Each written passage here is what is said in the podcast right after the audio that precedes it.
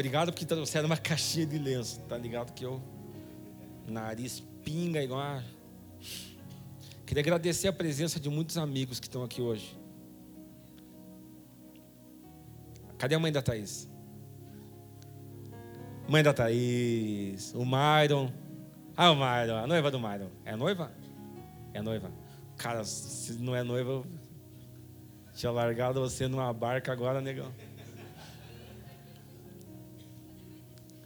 Tem mais amigos aqui. Queria agradecer a presença da matriarca, mãe do nosso pastor Cal, a Oma. Chama de Oma, vó. Obrigado pela tua presença, uma honra ter a senhora aqui. Que privilégio poder pregar no culto que a senhora está. Mãe de um grande homem de Deus, meu amigo, meu pastor Calditz. Meus amigos, pensando no que pregar hoje. Eu não sei você, mas quando eu quero me provocar na palavra, eu tenho uma música que chora, eu tenho uma música que me joga para cima, mas eu tenho um filme que eu gosto de ver quando eu quero me coçar na vida. E tem um filme que eu até comprei ele, que eu não queria mais não achei em streaming nenhum, não tinha no HBO, não tinha no Star, não tinha lugar nenhum, Netflix. Eu comprei lá, Paulo, Apóstolo de Cristo. Aí eu comprei, paguei, sei lá, 14 reais, que eu queria ter aquele filme lá. Porque só tem uma cena, duas cenas na verdade, que mexem muito comigo. Paulo teve o prazer que é algo que eu desejo na minha vida, de contemplar a minha morte. Eu quero ter o prazer de saber que chegou a hora e poder dar um último suspiro e agradecer a Deus pelo, pela minha esposa, pelo meu filho, pela igreja, pelo reino de Deus que eu fiz parte na minha vida. Porque a nossa vida ela começa e nós vivemos muitas, muitos combates na nossa vida.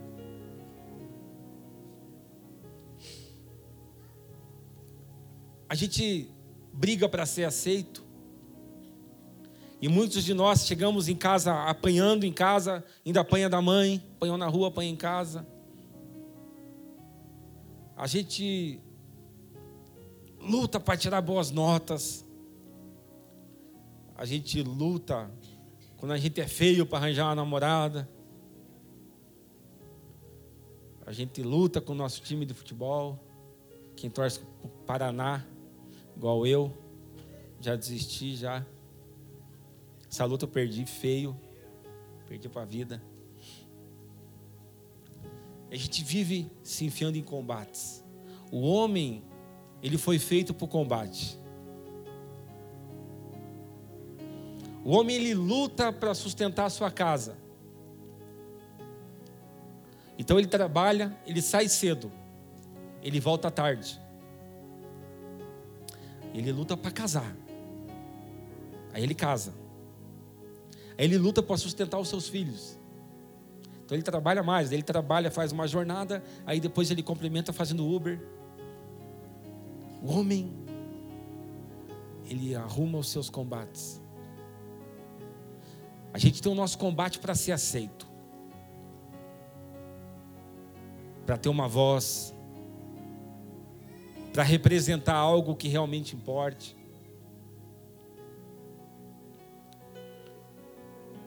E eu pensando, qual que é a vida que vale a pena?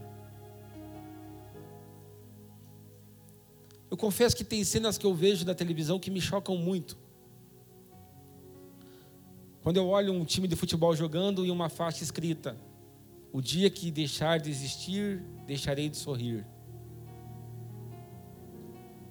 Ou tu és religião, outro time.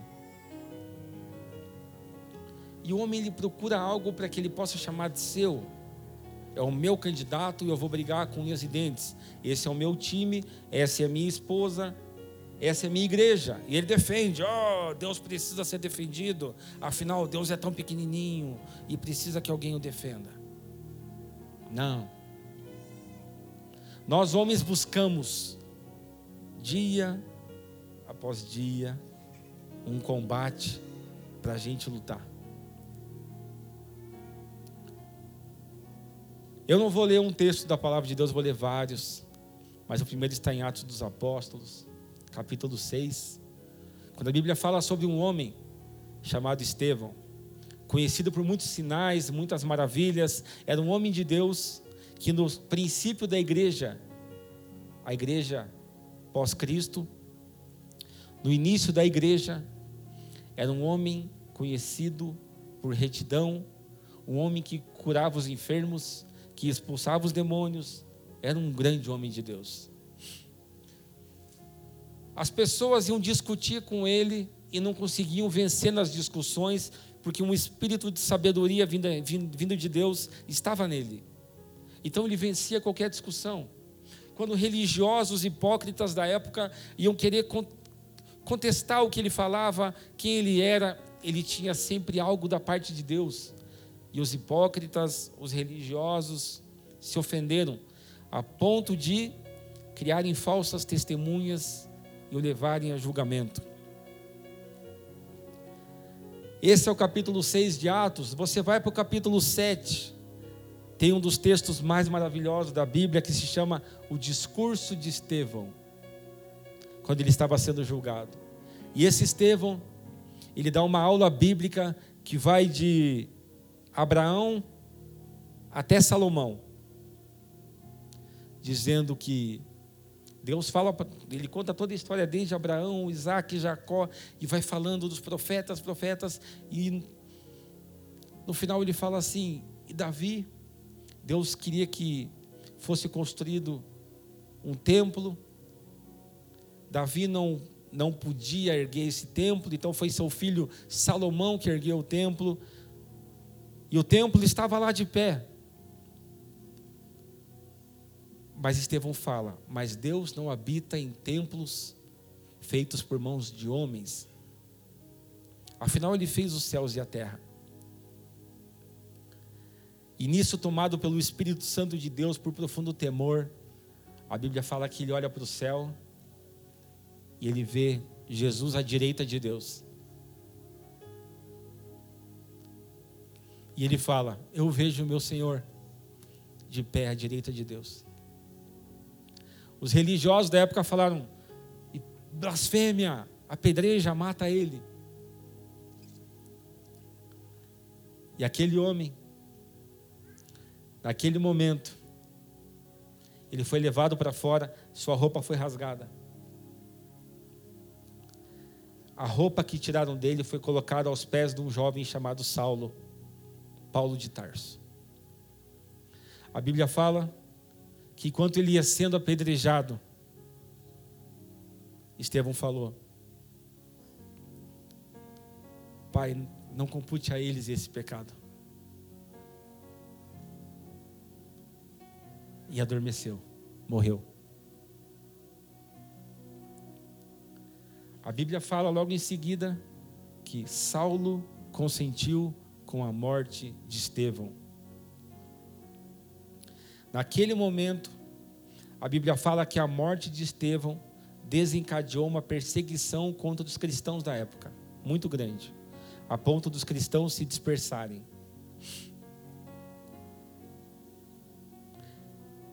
Saulo, que agora me refiro a ele como Paulo, pediu ao chefe das sinagogas autorização para visitar determinadas cidades para prender cristãos. Porque Saulo Paulo, Saulo que é Paulo, era um profundo defensor da Torá, os primeiros cinco livros da Bíblia. Ele defendia a lei judaica, um profundo guardião da lei judaica. A Bíblia fala que ele começa uma grande perseguição, mas no caminho. A Bíblia fala que ele estava no caminho, viu uma luz muito forte e ele cai do cavalo. A Bíblia fala que ele escuta uma voz dizendo: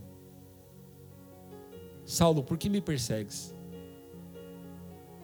Saulo, Saulo, por que me persegues? Quem és tu? Eu sou Jesus, que você me persegue. Nesse contexto, Jesus já tinha morrido fazia muito tempo.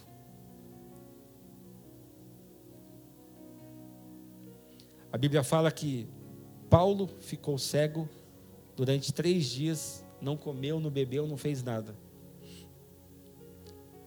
Até que um discípulo de Jesus, um discípulo do Senhor, chamado Ananias, vai lá, ora por, por Paulo, e ele volta a enxergar. Deus chega para Ananias e fala: Ananias, vá curar meu servo Paulo, porque eu tenho uma grande obra para fazer na vida dele. Chico, por que, que você está falando isso? O reino de Deus possui homens e mulheres. Homens e mulheres de Deus, meu irmão, são que nem praga. Quanto mais você mata, mais cresce.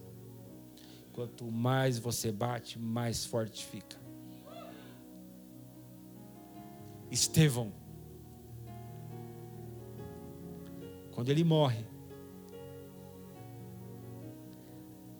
enquanto ele tomava pedradas, o seu último suspiro não foi: vamos fazer arminha.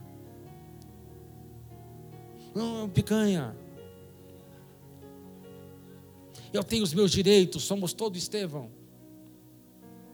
Não. As últimas palavras dele são sobre um clamor eterno de amor. Pai, não compute a eles esse pecado. Meu irmão, a Bíblia fala que Jesus, ele é rei de reis, senhor de senhores. A gente cantou aqui no começo do culto que Cristo nos fez reino e sacerdócio reis e sacerdotes. Quando que um rei levanta? Quando vai receber outro rei. E Estevão olha para cima e fala: Eu vejo Jesus ao pé, de pé ao lado de Deus. O que, que eu quero falar com isso?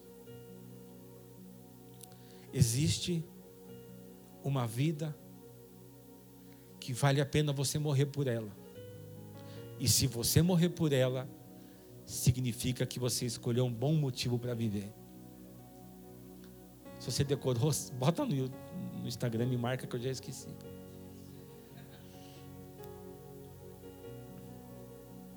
Quando um homem de Deus entende algo,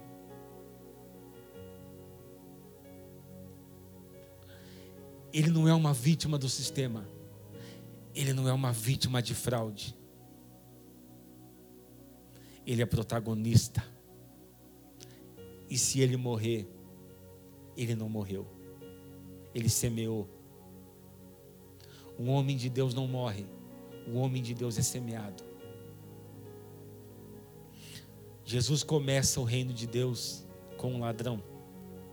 Hoje mesmo estarás comigo no paraíso.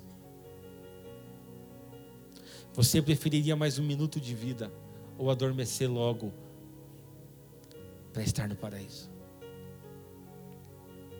Só que o paraíso daquele homem só começou após a morte, porque ele já estava em cruz. Só que a Bíblia fala que o nosso reino é em vida. Porque talvez venha a nossa cruz. Mas enquanto ela não vem, meu irmão, vivamos bem. Paulo, ele começa a sua vida. Paulo, talvez você se identifique um pouco com ele. Talvez você é conhecido ou conhecida por ser uma boa cozinheira, por ser um, por ser um ótimo empresário. Bah, no ramo da administração, fulano é, é o cara. Fulano é bom.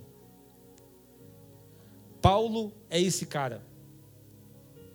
A Bíblia fala que ele era irrepreensível perante a lei, ou seja, era um guardião da lei de Deus até Cristo.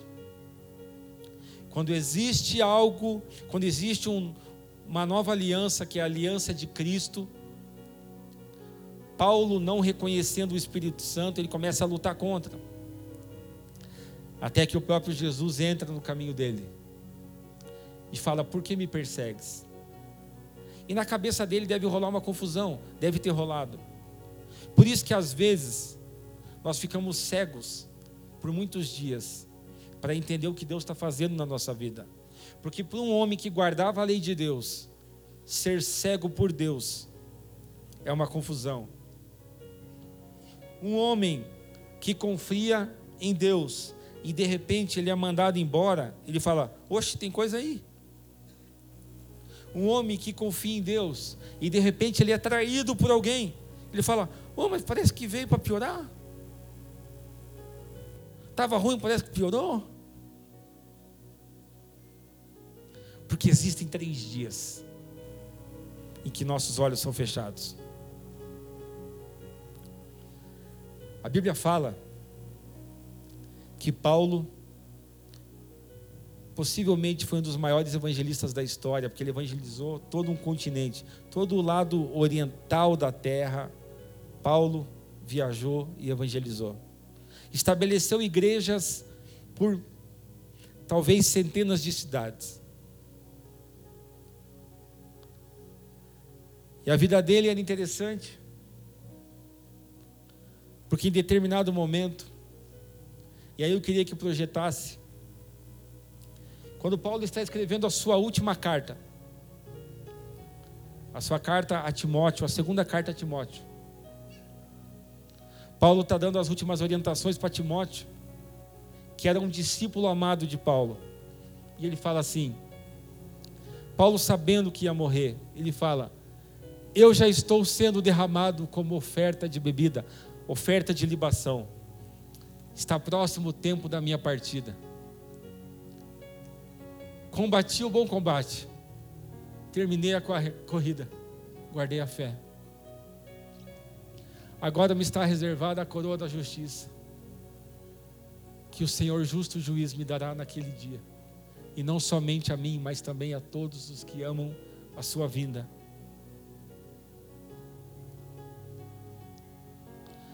E nós vivemos uma vida de pagar boleto. Nós vivemos uma vida de ter medo de ter filho. Nós vivemos uma vida de ter medo de tantas coisas, medo do próximo governo, medo disso, daquilo, daquilo, porque não encontramos um bom motivo para morrer.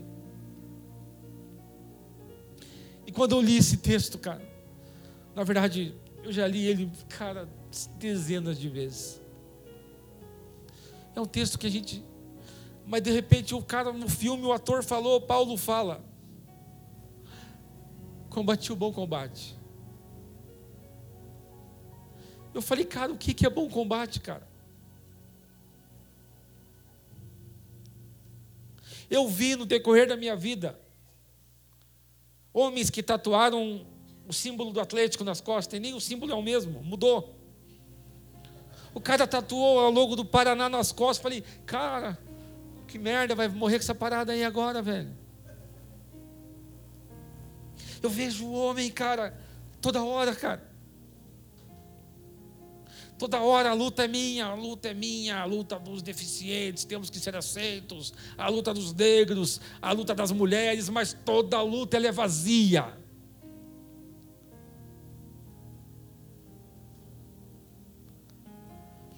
Porque começa com homens morrendo na guerra que deixaram as suas mulheres sozinhas com as suas crianças. Mulheres que não tinham direitos. De repente se vê na necessidade de direitos. Pega o sutiã, joga no lixo, na panela de pressão, começa a revolta do feminismo.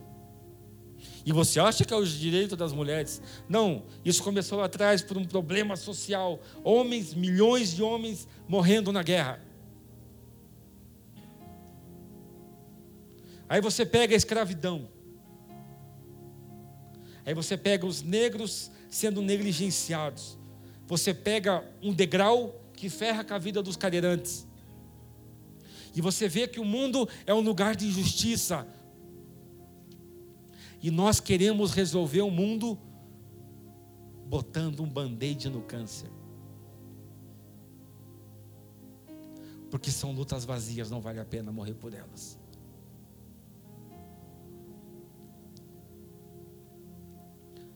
Mas de repente esse texto gritou. Eu combati o bom combate. Imagina você ter uma vida que vale a pena.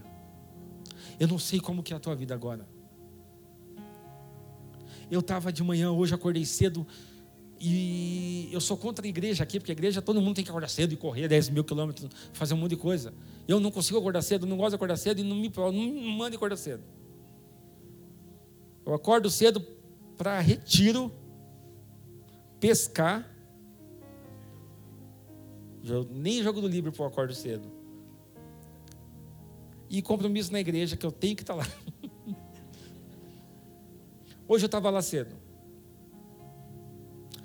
Aí estava lá, bah, foi muito legal, teve almoço, passamos o dia inteiro na igreja. Aí eu cheguei em casa, estava angustiado, porque você prepara um texto gigante para pregar e você sente no teu coração, não é isso que você vai pregar. Eu falo, mas Deus, o que, eu vou pregar? E, é e eu venho pregar, e eu chorei um balde, está tudo molhado minhas mangas, meu lenço está molhado, porque você fica angustiado, você não sabe o que você vai falar. E eu falei para minha esposa, eu falei, nega, eu estou fraco, eu estou mal. Aí ela orou por mim, toda vez eu conto essa história, mas aqui toda vez acontece isso. Aí eu botei essa música em casa, tua fidelidade, né? E comecei a escutar ela, comecei a chorar.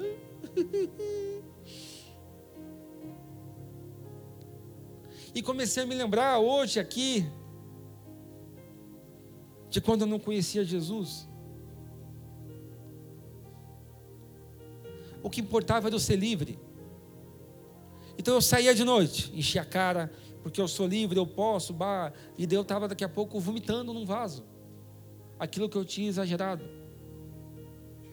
Ou eu tinha usado droga, e de repente eu estava num lugar e acordava em outro. Mas como é que eu vim para aqui? Como é que vocês sabem onde é que eu moro, que eu estou em casa? E eu comecei a me lembrar de coisas na minha vida, de lutas que eu tinha que ter para que eu pudesse ser aceito, as batalhas de todo ser humano por uma vida que a gente julga que vale a pena. Então, ter dinheiro no bolso, bons amigos, e uma mulher que corra atrás de você e você possa dizer que você não quer nada só para se achar o bom. Essa é uma vida boa. E eu vivi isso. Eu tinha bons amigos, a família. Pô, eu podia fazer o que eu quisesse. Se eu não tinha namorada, eu ia na zona. Eu podia fazer de tudo. Mano, virada de ano de 2008 para 2009. Eu estava lá tomando Smirnoff Ice, bem gaysão ainda. Bebesse uma parada de homem, pelo menos. Aí, do nada, cara. Pô, eu parecia Paulo, cara. Eu olhei para minha família e olhei para mim, cara. Eu comecei a chorar. Porque tem um dia. Tem um dia que você descobre que luta boa é quando você larga as armas.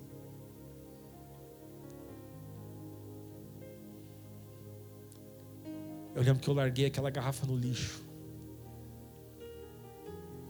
Ninguém entendia por que eu chorava. Meus amigos ali na praia comigo, era virada de ano. Os fogos iam começar a rolar.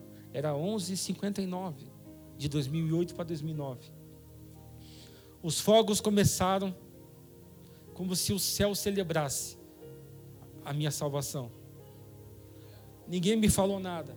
Eu tinha nove anos de igreja como um bom hipócrita, como um bom cara que saía do culto, com às vezes com o microfone na mão, ia fazer folia gandaia na rua.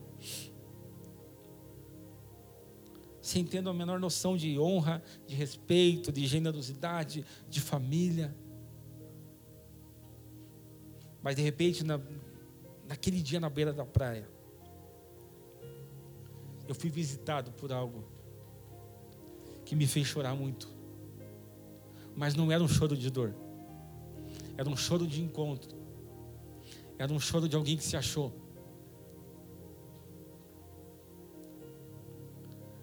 Toda virada de ano, e está chegando. Eu choro muito.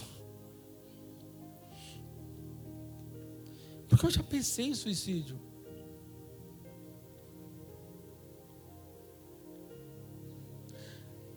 Eu tentava em mulheres que eu pagava coisas que eu não conseguia ter.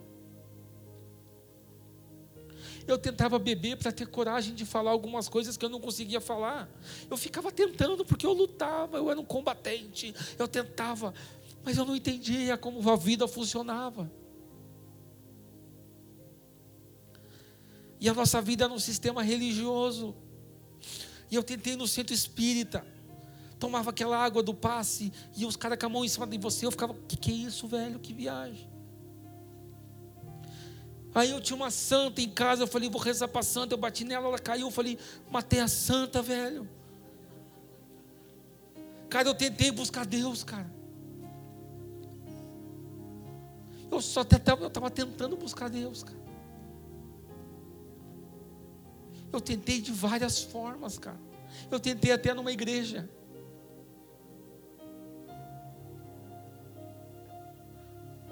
Só que eu não tinha sido cego ainda.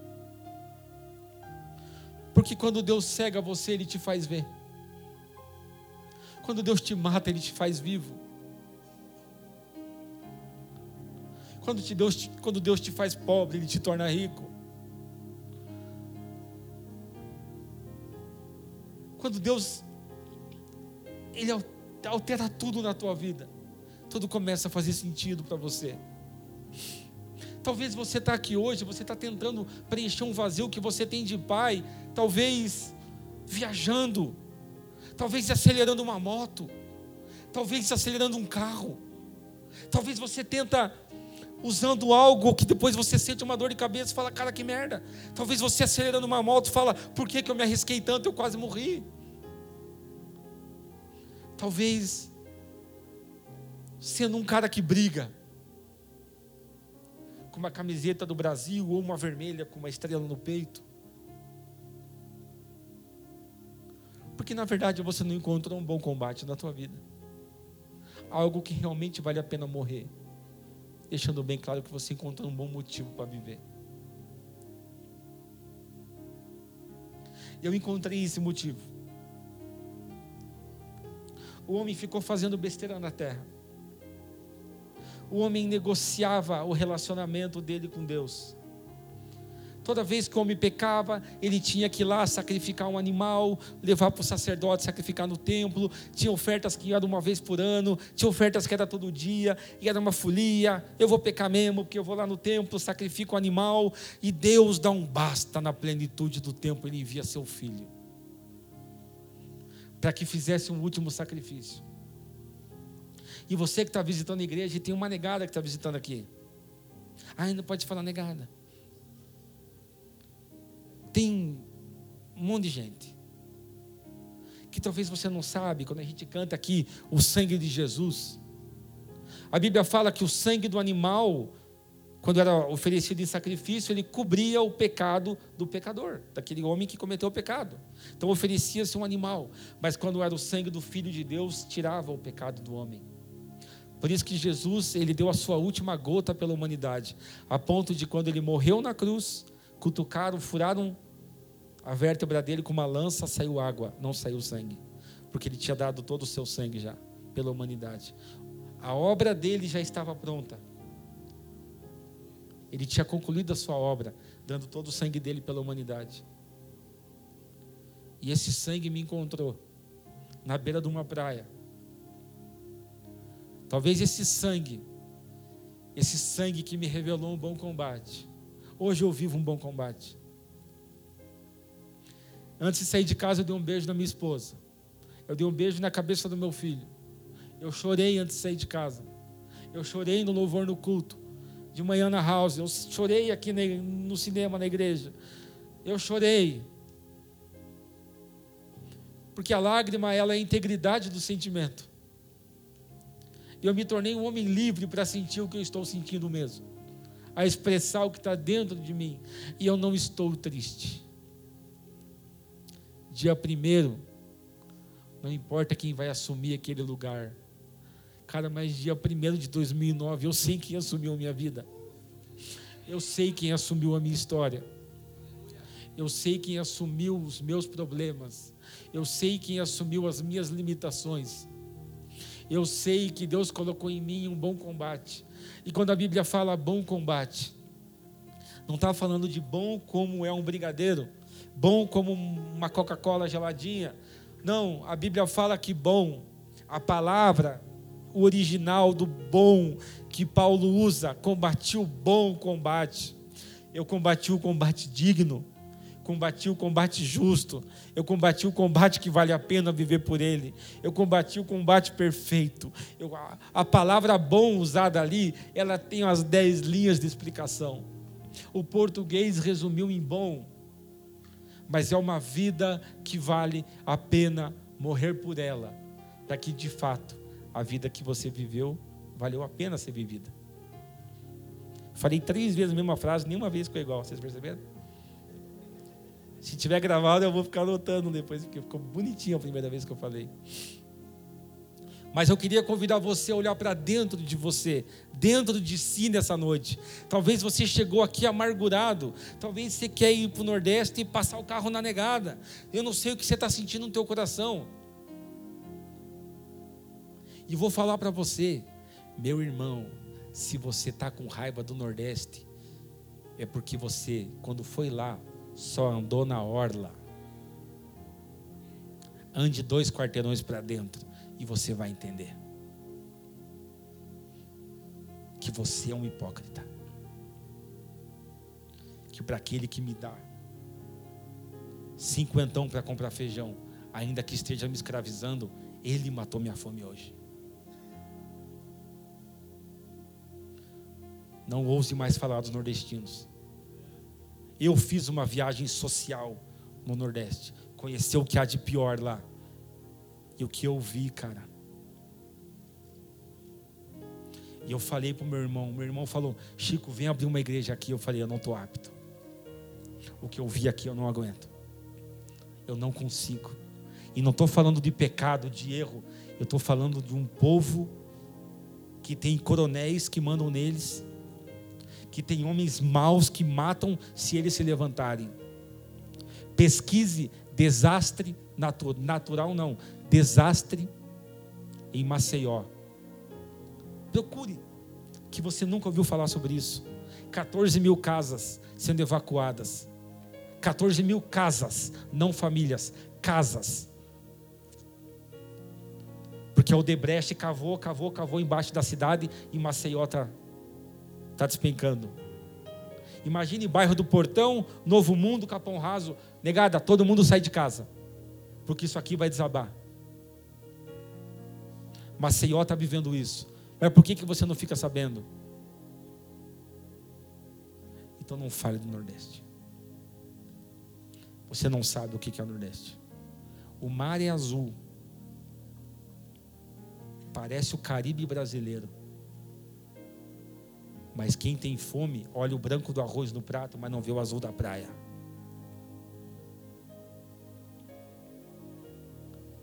A nossa luta não é contra o Lula não é contra Bolsonaro. A Bíblia fala que a nossa, nossa luta é contra principados e potestades. Em regiões celestiais. Então, o que, que eu tenho que fazer? Qual que é a arma?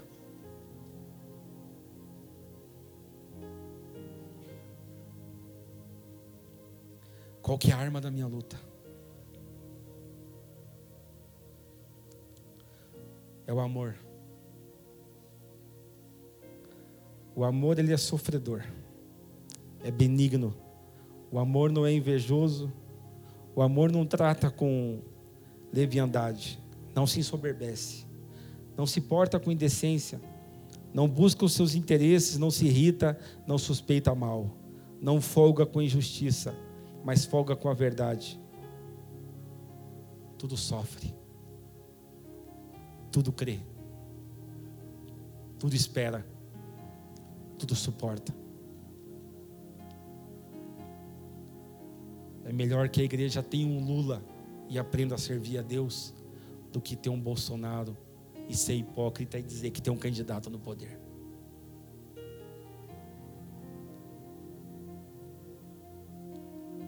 Se ofenda comigo, mas que o Espírito de Deus te revele nessa noite, ainda em casa.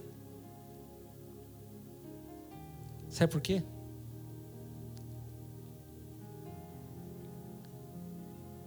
Porque aquele que fez a promessa,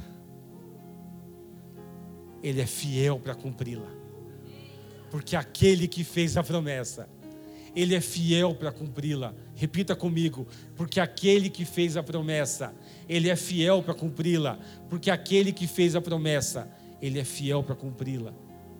Meu irmão, quem cuida da tua casa não é você, é o Senhor Jesus. Meu irmão, quem cuida do teu emprego não é você, é o Senhor Jesus. Meu irmão, quero te contar uma novidade que acontece comigo. Eu sou igual o capitão Nascimento, eu só caio para cima. Se Deus me tira de um lugar, daqui a pouco Ele me coloca em outro mais alto. Porque eu coloquei Ele no lugar devido da minha vida. É o lugar mais alto. Por isso que se você me vê triste, me dê três tapas na cara. E fala, Chico, lembre do que está escrito. E eu vim para te dar três tapas na cara hoje. Lembre-se do que está escrito. Porque aquele que prometeu, ele é fiel para cumprir. Que você vá para casa com a certeza do bom combate, de uma vida que vale a pena ser vivida. Uma vida que vale a pena ser vivida. Ela usa as armas corretas. É o amor. Se você tiver que fazer manifestação no exército, lá na frente do quartel, faça. Se você tiver que se posicionar, se posicione.